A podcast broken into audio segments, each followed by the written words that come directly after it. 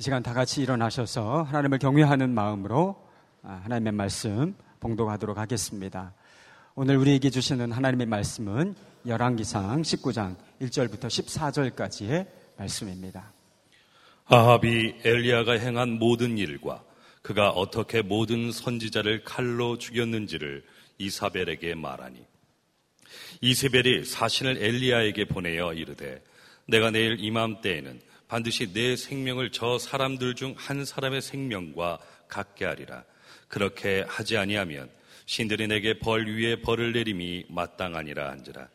그가 이 형편을 보고 일어나 자기의 생명을 위해 도망하여 유다에 속한 부엘세바에 이르러 자기의 사환을 그곳에 머물게 하고 자기 자신은 광야로 들어가 하룻길쯤 가서 한 로뎀 나무 아래에 앉아서 자기가 죽기를 원하여 이르되 여호와여 넉넉하오니 지금 내 생명을 거두시옵소서. 나는 내 조상들보다 낫지 못하니이다 하고 로뎀 나무 아래에 누워 자더니 천사가 그를 어루만지며 그에게 이르되 일어나서 먹으라 하는지라. 본즉 머리맡에 숯불에 구운 떡과 한 병 물이 있더라. 이에 먹고 마시고 다시 누웠더니 여호와의 천사가 또 다시 와서 어루만지며 이르되 일어나 먹으라 네가 갈 길을 다 가지 못할까 하노라 하는지라. 이에 일어나 먹고 마시고 그 음식물의 힘을 의지하여 40주 40야를 가서 하나님의 산 호렙에 이르니라. 엘리야가 그곳 굴에 들어가 거기서 머물더니 여호와의 말씀이 그에게 임하여 이르시되 엘리야야 네가 어찌하여 여기 있느냐 그가 대답하되 내가 만군의 하나님 여호와께 열심히 유별하오니 이는 이스라엘 자손이 주의 언약을 버리고 주의 재단을 헐며 칼로 주의 선지자들을 죽였음이오며 오직 나만 남았거늘 그들이 내 생명을 찾아 빼앗으려 하나이다. 여호와께서 이르시되 너는 나가서 여호와 앞에서 산에 서라 하시더니 여호와께서 지나가시는데 여호와 앞에 크고 강한 바람이 산을 가르고 바위를 부수나 바람 가운데에 여호와께서 계시지 아니하며 바람 후에 지진이 있으나 지진 가운데에도 여호와께서 계시지 아니하며 또 지진 후에 불이 있으나 불 가운데에도 여호와께서 계시지 아니하더니 불 후에 세미한 소리가 있는지라 엘리야가 듣고 겉옷으로 얼굴을 가리고 나가 굴 어기에 섬에 소리가 그에게 임하여 이르시되 엘리야야 네가 어찌하여 여기 있느냐 그가 대답하되 내가 망군의 하나님 여호와께 열심히 유별하오니 이는 이스라엘 자손이 주의 언약을 버리고 주의 재단을 헐며 칼로 주의 선지자들을 죽였음이오며 오직 나만 남았거늘 그들이 내 생명을 찾아 빼앗으려 하나이다. 아멘. 하나님의 말씀입니다. 자리에 앉으시기 바랍니다. 아, 오늘 아침에 일어나서 교회를 오려고 하는데 아, 갑자기 저 멀리 집에서 막 여자 비명 소리가 나더라고요. 남자 고함 소리도 나고 그래서 이 아침 일찍부터 웬 부부 싸움을 하나 이런 마음으로 왔습니다. 근데 교회 도착하니까 올림픽 축구 경기가 그 시간까지 했다고 아 그제서 알았습니다. 요즘 런던 올림픽에 대한 열기가 참 뜨겁습니다. 예, 한국은 기대 이상으로 선수들이 분발해줘서 기대치 못했던 메달을 따고요. 예, 온 나라가 예, 정말 경제적으로 눌리는 이때의 축제 속에 있습니다. 메달을 딴 선수들이 감격하여서 매트에서 무릎 꿇고 울 때면 가슴이 찡해져요. 스포츠를 지나서 인간의 승리를 보는 그런 감동을 느낍니다. 예, 올림픽 대표 선수가 되는 것도 힘든 건데 메달을 따는 것 이건 정말 보통 그들이 훈련하고 또 고통의 인내 속에서 얻은 땀의 결실 아닙니까? 저는 메달을 딴 선수들 중에 그 뒤에 있는 사연들 숨겨졌던 behind story를 들으면 또 한 번 감동을 받습니다. 우리 유도의 김재범 선수는요, 예, 왼쪽 어깨가 탈골이 되어서 습관적으로 이게 탈골이 된다 그래요. 거기다가 예, 팔꿈치, 무릎 관절이 다 망가졌대요.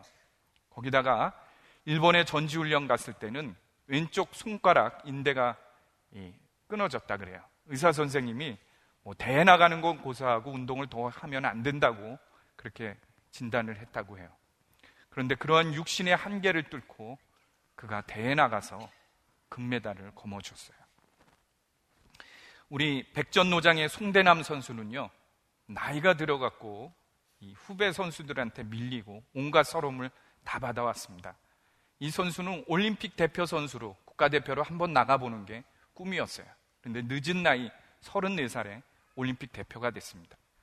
얼마나 연습을 열심히 했으면 밤 11시, 12시까지 했대요. 감독과 코치가 예, 하는 걸 야단을 쳤답니다. 그럴 정도로 연습벌레였대요. 그 인생에서 처녀 출전이자 마지막입니다. 은퇴식도 함께 하는 거예요.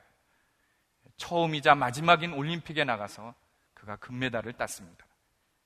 우리 한 선수 얘기만 더 들어볼까요?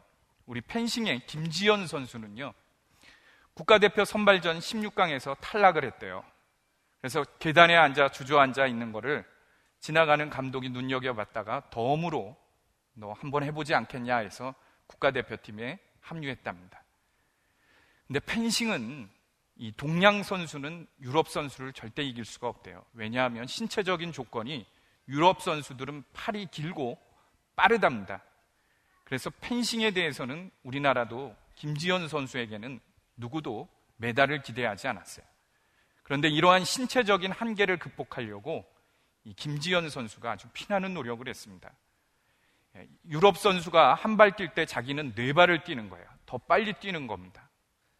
예, 그러려면 체력이 강해야 되거든요. 그래서 체력 단련을 정말 숨이 넘어가는 순간까지 했다고 합니다. 저는 이러한 선수들 예, 메달을 따기 위해 정말 선수에 나가서 자신들이 가지고 있는 한계들 있잖아요. 그 한계들을 깨뜨리기 위해 정말 피나는 훈련, 지옥 훈련이라고 하나요? 그런 훈련을 다 감당하고 메달을 거머쥐었을 때 정말 뜨거운 존경의 박수를 보냅니다. 예, 한계는 운동하는 선수에게만 있는 것일까요? 하나님을 믿고 신앙생활을 하는 우리에게는 한계는 없는 것일까요? 얼마 전 금요 성령 집회 때 안수 기도를 하는데 여자 성도님 한 분이 기도 카드를 갖고 기도를 받으러 오셨어요. 그 기도 카드에 보니까 딱 한 줄이 적혀 있습니다. 하나님 여기까지입니다. 그리고는 기도를 요청하셨어요. 순간적으로 당황했습니다. 뭘 위해서 기도해야 할지를 모르겠어요. 그래서 그분께 다시 물었습니다. 그분이 자초지정을 이렇게 이야기를 해요.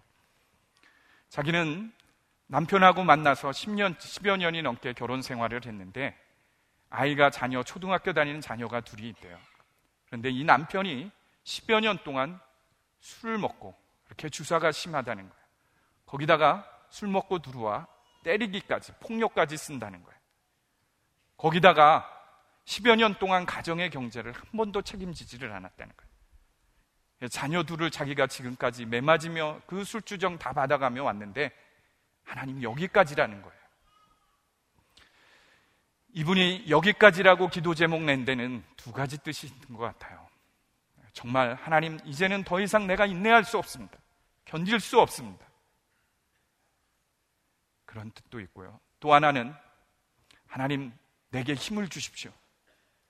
이 한계를 일어설 힘을 주십시오 하는 그런 뜻이 있으니까 기도받으러 오셨겠죠. 이 집사님에게는 도무지 더는 견딜 수 없다는 믿음의 한계에 직면해 있습니다. 오늘 본문의 선지자 엘리야에게도 믿음의 한계에 직면하여 좌절하고 절망하는 것을 볼 수 있습니다. 엘리야는 아하방과 그의 부인 이세벨 왕비에게 쫓기어 광약길로 나아갔어요. 이세벨이 엘리야 선지자를 죽이겠다고 엄포를 놓은 거예요.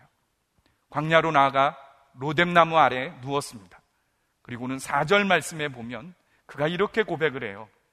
하나님, 이제는 내가 더 바랄 것이 없습니다. 나는 조상보다 못한 사람입니다.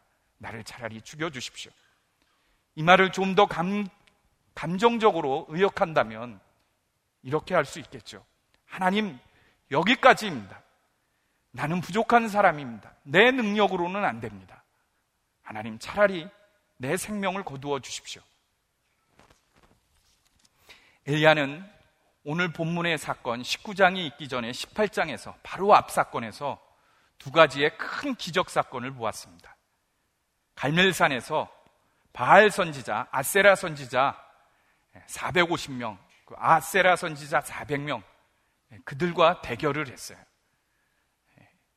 두 개의 장작 더미를 쌓아놓고 각자의 신에게 빌어서 불을 붙이자는 거예요. 바알 선지자들은 춤을 추며 예, 기도하며 부르짖었습니다. 그래도 안 되니까 창과 칼로 자신들의 피를 내며 자신의 신에게 빌었대요. 그런데도 아무 기적도 이적도 일어나지 않았습니다. 그런데 엘리야는 자기 장작 더미에 물을 갖다 부라 그랬습니다. 헝건이 장작에 물을 적신 다음에 하나님께 간절히 기도했어요. 그러자 거기에 불이 붙었습니다. 이 기세를 몰아 바알 선지자 850명을 기송강가로 다 끌고 가서 목을 쳐 죽였습니다. 그뿐만 아니라 18장 마지막 사건에 보면 3년 반 동안 비가 내리지 않는 이스라엘 땅에 엘리야가 기도하여서 비를 내리게 했어요. 이러한 큰 기적 사건을 보았습니다. 그런데 이러한 하나님의 큰 기적을 보았으면 완악한 이스라엘 백성들이 돌이킬 줄 알았어요. 하나님께로 돌아올 줄 알았습니다. 아하방과 이사벨도 아무리 약하다고 하지만 그들이 하나님의 역사를 보았다면 하나님께 무릎 꿇고 경배할 줄 알았어요. 그런데 도리어 이사벨이 엘리야를 죽이겠다 그러는 거예요. 바알 선지자 네가 쳐 죽였지. 내일까지 내일 이맘때까지 내가 내 목을 똑같이 치지 않으면 내 신에게 어떠한 벌을 받아도 좋다고는 맹세를 한 거예요. 하나님의 큰 기적 앞에서도 변화되지 않는 이스라엘 그 민족을 보고 아방을 보고 엘리야가 좌절을 해요. 낙담을 합니다. 안 되는 구구나. 여기까지구나. 그 순간에 두려움이 밀려왔습니다. 그래서 엘리야가 광야로 도망친 거예요. 엘리야가 이제는 더 이상 바랄 것이 없다고 했어요. 하나님께 보여주신 놀라운 기적도 보고 꿈쩍 않는 완악한 이스라엘 백성에게 더 이상 희망이 없다는 것입니다. 더 이상 내가 할 수 있는 것은 없다는 거예요.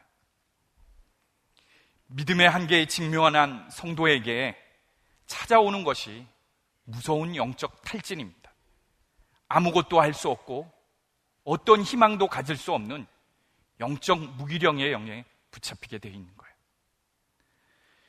어떤 성도님 중에 한 분이 남편이 도박 중세, 중독증에 걸린 거예요.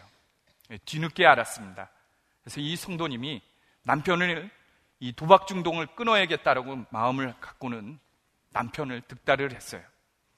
이혼을 무기로 협박해서 교회에 나가자고 했습니다. 그래서 남편이 교회에 나왔어요. 교회에서 진행하는 훈련을 하나하나 다 받았습니다. 한동안은 남편이 변화되는 줄 알았어요.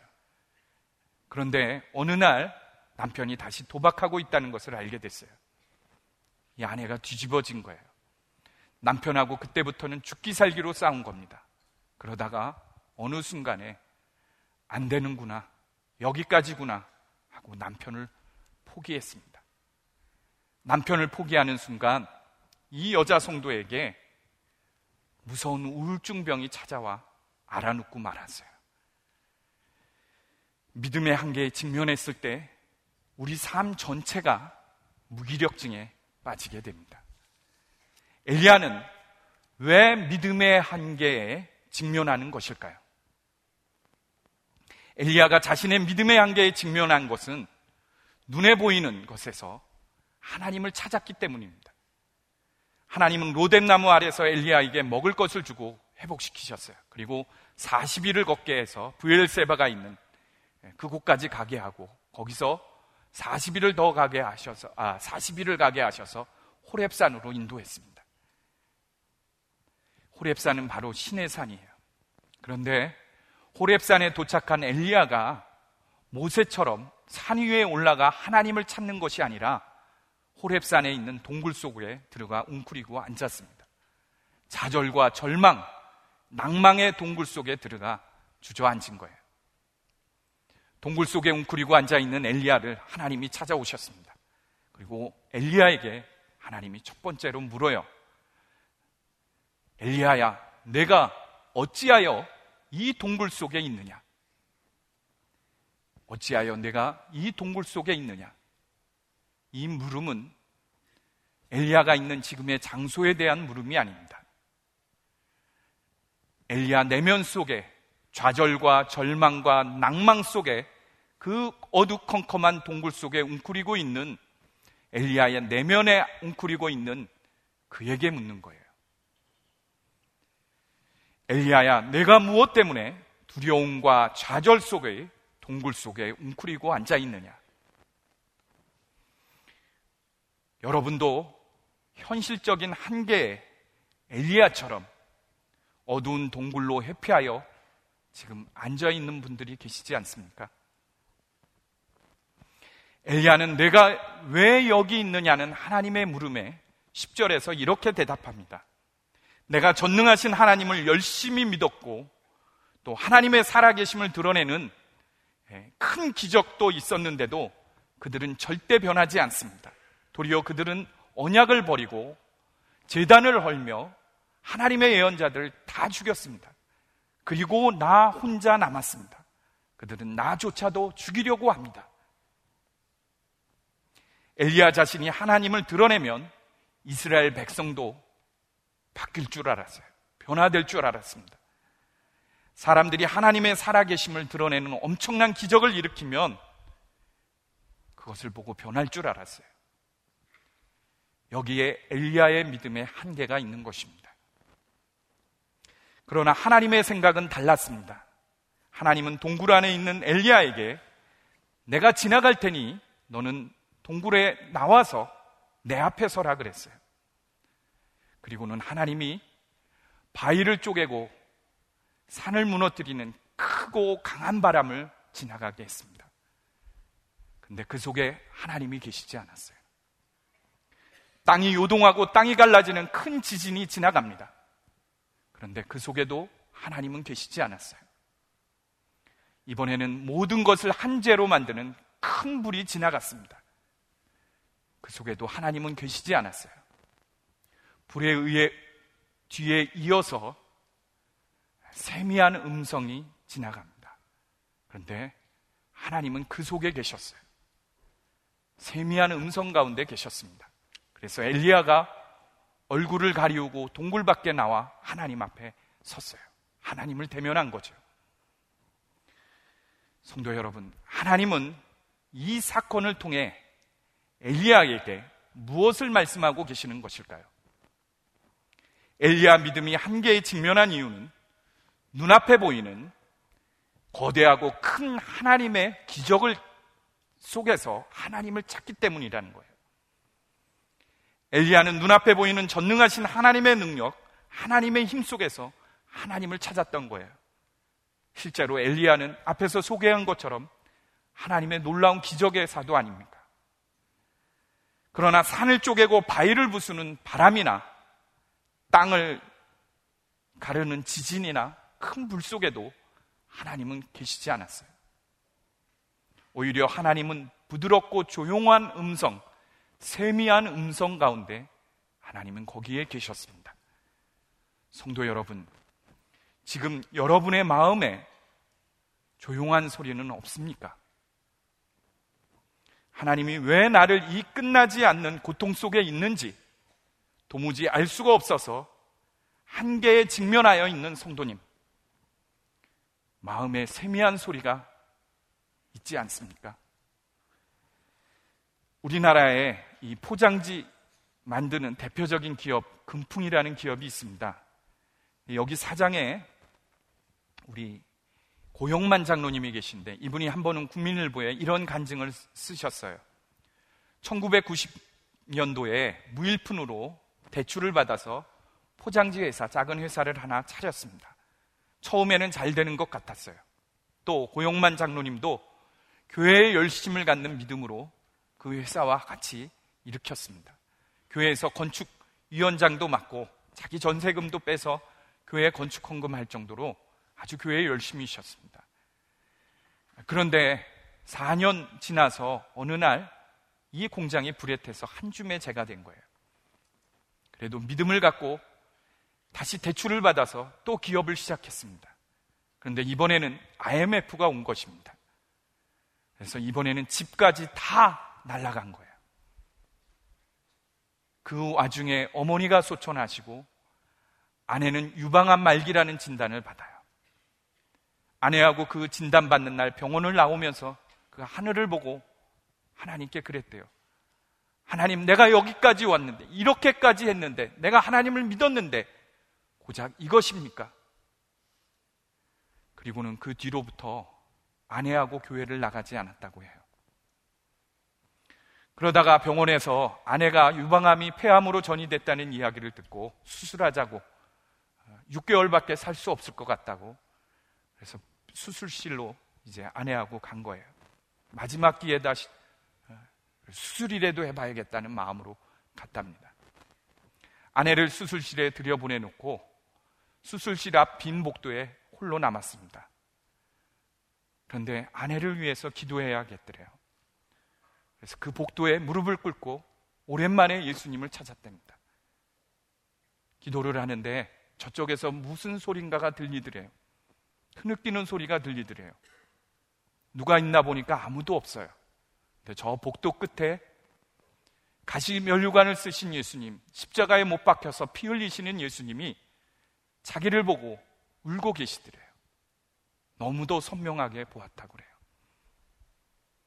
그가 그 자리에서 대성통곡하고 회개했답니다. 예수님은 나를 위해 십자가에서 저 고통 가운데 생명을 주어 나를 구원하였는데 내 환경이 이렇게 어렵다고 내가 주님을 없다고 이렇게 말했던 건 회개를 했다 그래요.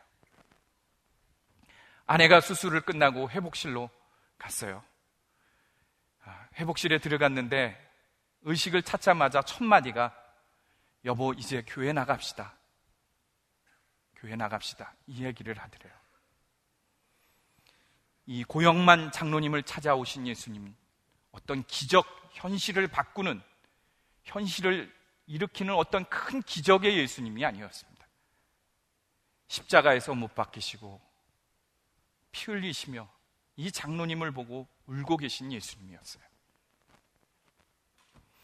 고영만 장로님이 그 뒤에 있는 정말 상상할 수 없는 일들이 일어납니다.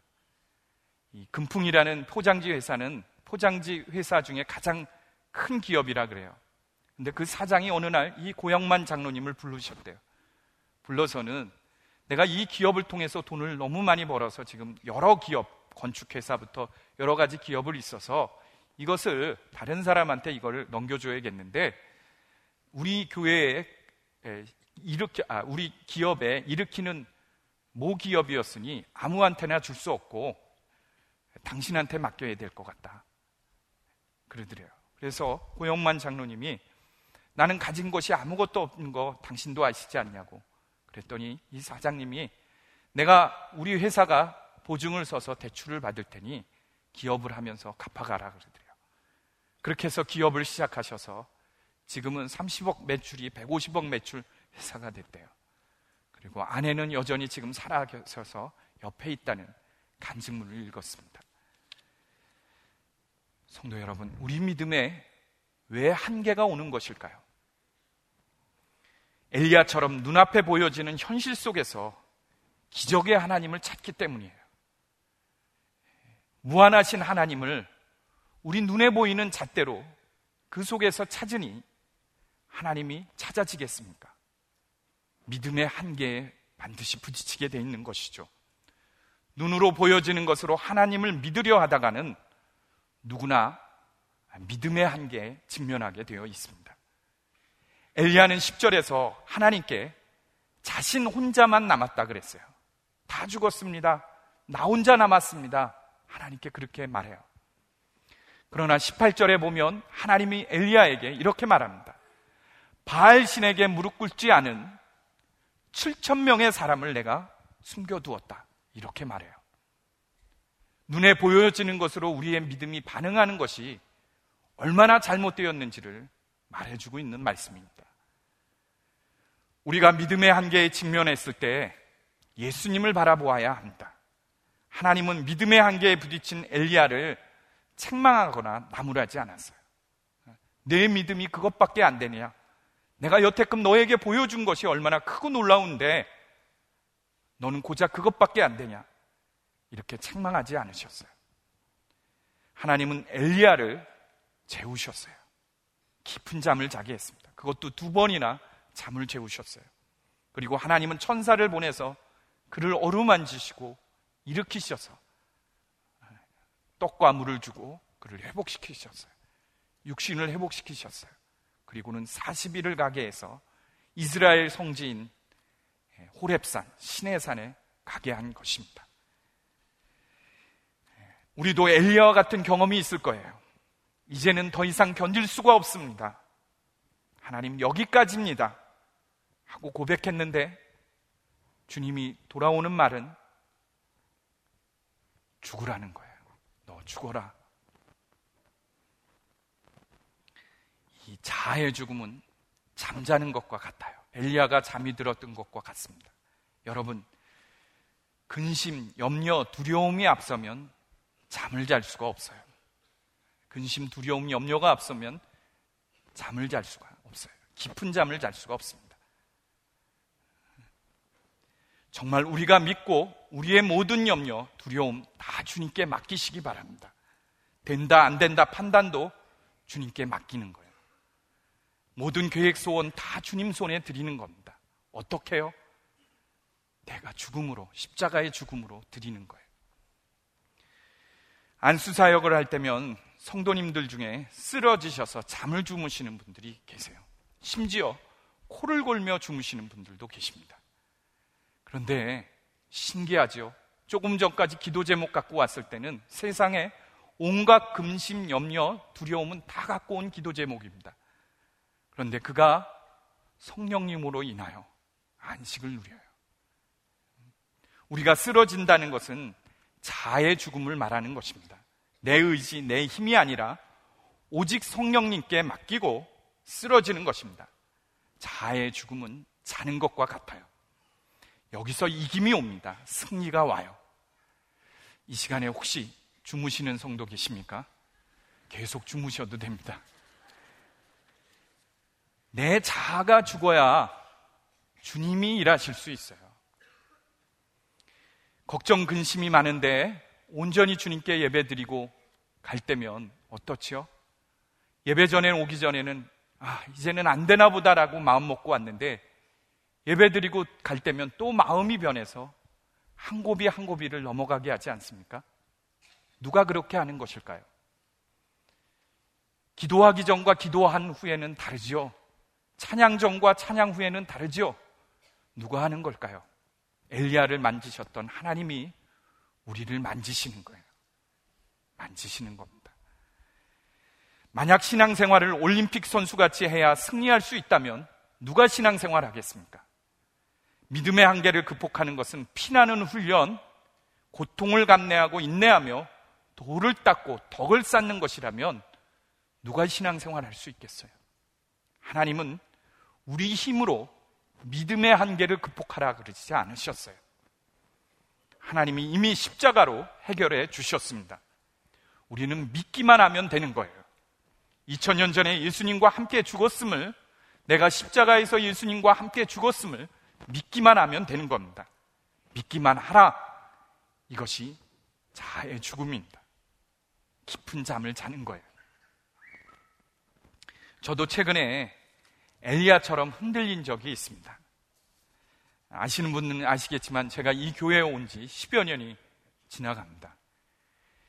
우리 부목사님들 중에 저보다 빨리 온 분이 없으세요. 뭐 담임 목사님도 저보다 늦게 오셨습니다. 그런데 부목사님들 중에 4명이 교회로 청빙되고 뭐 그 중에 한 분은 개척을 하셨어요. 이제는 저보다 나이 어린 후배들이 이제 청빙을 받아 가지요. 그러면 내가 느끼는 것이 뭘까요? 설명 안 해도 알겠죠. 그죠?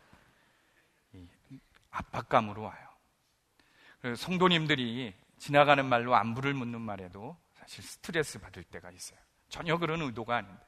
그렇다고 담임 목사님이나 장로님들이 뭐 나가라 이런 말씀도 하시지 않습니다. 수석하고 같이 오래 있자 그러는데 앞뒤를 봐도 인생에서 제가 목회 여정에서 염려가 생기고 근심이 생겨요. 2주 전에는 견딜 수가 없어서 금식 기도를 했습니다. 마가다락방에서 기도하는데 기도도 잘 안 돼요. 자꾸 하나님을 향해서 원망의 마음이 일어나고요. 또 아무튼 기도했는데 잠시 더위에 지쳐서인지 비몽사몽간 잠깐 잠이 들었다 깬 것 같아요. 그런데 잠깐 잤는데도 번떡 일어났는데 다시 한번 섰는데 달라지더라고요. 그리고 주님이 제게 물으세요.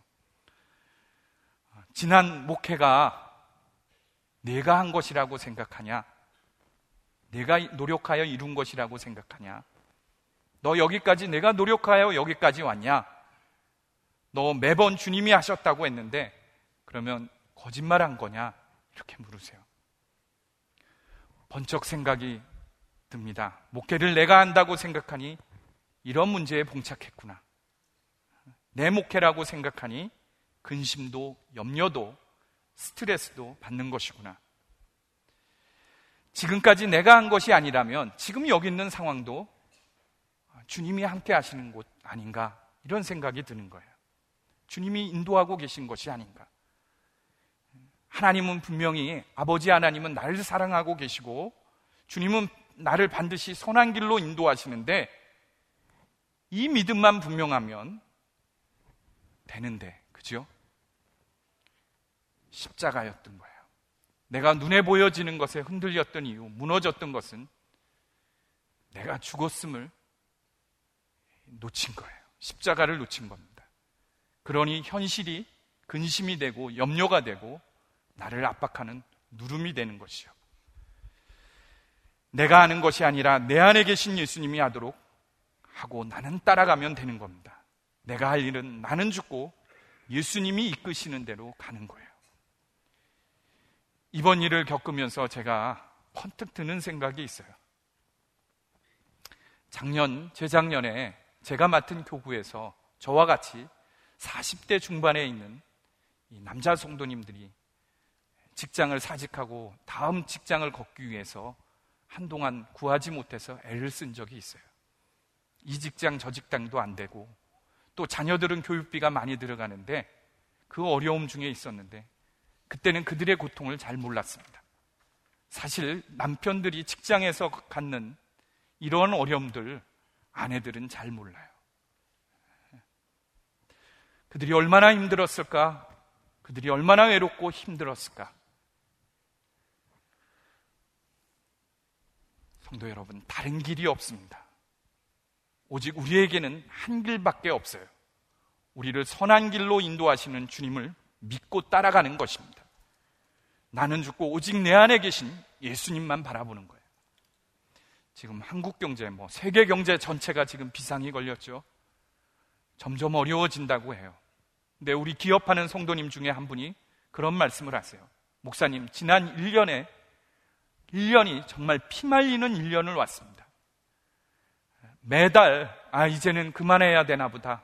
이제는 끝인가 보다 생각하면 하나님이 또 한 달 운영할 만큼 또 일을 주시고 공급해 주신다는 거예요. 그렇게 피를 말리며 매달 이렇게 온다는 거예요. 그래서 내가 그 성도님에게 말씀했습니다. 성도님, 이제는 피 말리지 마십시오. 1년 동안 하나님이 보여주시지 않았습니까? 믿고 가십시오. 저는 이 어려운 때에 믿음으로 견디는 기업, 그 기업을 하나님께서 반드시 쓰실 줄로 믿습니다. 지금 믿음의 한계에 직면하신 성도님이 계십니까? 하나님의 세면, 세밀한 음성을 들으시기 바랍니다. 십자가의 복음 앞에 더욱더 분명하게 결단하는 거야. 분명하게 믿음으로 취하는 겁니다. 이미 나는 죽은 자입니다. 나를 압박하고 나를 누르고 나를 고통스럽게 하는 이 모든 현실은 이미 십자가에서 죽은 것입니다. 믿음의 한계는 결코 눈앞에 펼쳐지는 놀라운 하나님의 능력과 기적으로 극복되지 않습니다. 더 깊이 하나님을 만날 때 극복되는 거예요. 우리 마음 속에서 계신 예수님, 그분이 들려주시는 세밀한 음성을 들을 때 그 순간에 우리의 모든 것이 해결되는 거예요. 이 순간이 엄청난 순간이요. 또 위대한 순간인 거예요. 진짜 쉼을 누리는 것입니다. 자유를 얻고 승리를 선포하는 순간이에요. 도무지 더 이상 견딜 수 없었던 이 한계를 깨뜨리고 새로운 출발을 하는 시작이 바로 우리 안에 계신 주님의 음성을 듣는 순간입니다. 성도 여러분, 우리가 믿음의 한계에 직면했을 때 우리가 붙들어야 할 것은 예수님이십니다. 현실을 바꾸시는 하나님의 능력이 아니라 십자가에서 승리하신 예수님을 붙드는 거예요. 2000년 전 예수님을 세 번 부인했던 제자가 있었습니다. 그들은 예수님이 붙잡혀서 십자가에서 죽자 내 믿음은 여기까지인가 보다. 여기까지인가 보다 하고는 다 내려놓고 고향으로 돌아갔어요. 좌절과 절망 속에서 다시 과거 속으로 돌아가 고기를 잡았습니다. 밤새서 그물질을 했어요. 고기 한 마리 잡지 못하고 지쳐서 돌아오는 그들 앞에 부활하신 예수님이 찾아가셨어요. 그리고는 그들에게 물고기와 떡을 구워서 아침 식사를 그들에게 먹이셨습니다. 그리고는 조용히 베드로에게 물었어, 물었습니다. 요한의 아들 시모나, 내가 이 모든 사람들보다 나를 더 사랑하느냐? 그때 베드로가 이렇게 대답합니다. 주님이 아시지 않습니까? 내가 이 모든 사람들보다 당신을 사랑하는 줄을 당신께서 아십니다. 내 양을 먹이라. 믿음의 한계에 직면하여 좌절하고 낭망한 제자들을 찾아가셔서 예수님이 다른 것 묻거나 요구하지 않았어요. 딱 한 가지를 물으셨습니다. 내가 나를 사랑하느냐? 내가 나를 사랑하느냐? 현실은 바뀐 것이 없었습니다. 여전히 핍박이 있었어요. 그런데도 제자들은 그 믿음의 한계를 깨뜨리고 나가 거리에 나가 복음을 전했습니다. 사도행전 3장에 보면 베드로가 복음을 전할 때 거리에서 3천 명이 회개하고 돌아오는 역사가 있었다 그랬어요. 성도 여러분, 우리의 믿음의 한계 여기까지인가 보다 그 한계를 깨뜨리는 것은 다른 어떤 것이 아닙니다. 눈앞에 보이는 무엇이 아니에요. 우리 마음 속에서 계시는 그 예수님, 세밀한 음성 가운데 말씀하시는 그 주님을 붙드는 것입니다. 성도 여러분, 오늘 성찬식을 합니다. 우리의 삶 속에서 여기까지라고 더 이상은 견딜 수 없다고 한계 지었던 우리의 믿음을 주께서 이 시간 회복시켜 주실 것입니다. 갈릴리 오수가의 제자를 찾아가셔서 먹이시고 그들의 믿음을 다시 회복시키셨듯이 예수님이 오셔서 오늘 우리에게 먹이세요. 당신의 살과 피를 먹이십니다. 그 예수님과 하나 되십시오. 그 예수님을 붙들고 일어나시길 바랍니다. 우리 이 시간 함께 통성으로 기도합시다. 예수님, 내 입으로 여기까지입니다. 저는 더 이상 못하겠습니다라고 얘기했던 것 회개합니다. 이 시간 내 안에 계신 예수님, 주의 말씀을 붙잡습니다. 나는 죽었습니다. 현실에 대해, 고통의 현실에 대해 죽었습니다. 오직 예수님이 하실 것을 믿습니다. 우리 간절히 주님께 기도하겠습니다. 그렇게 시간을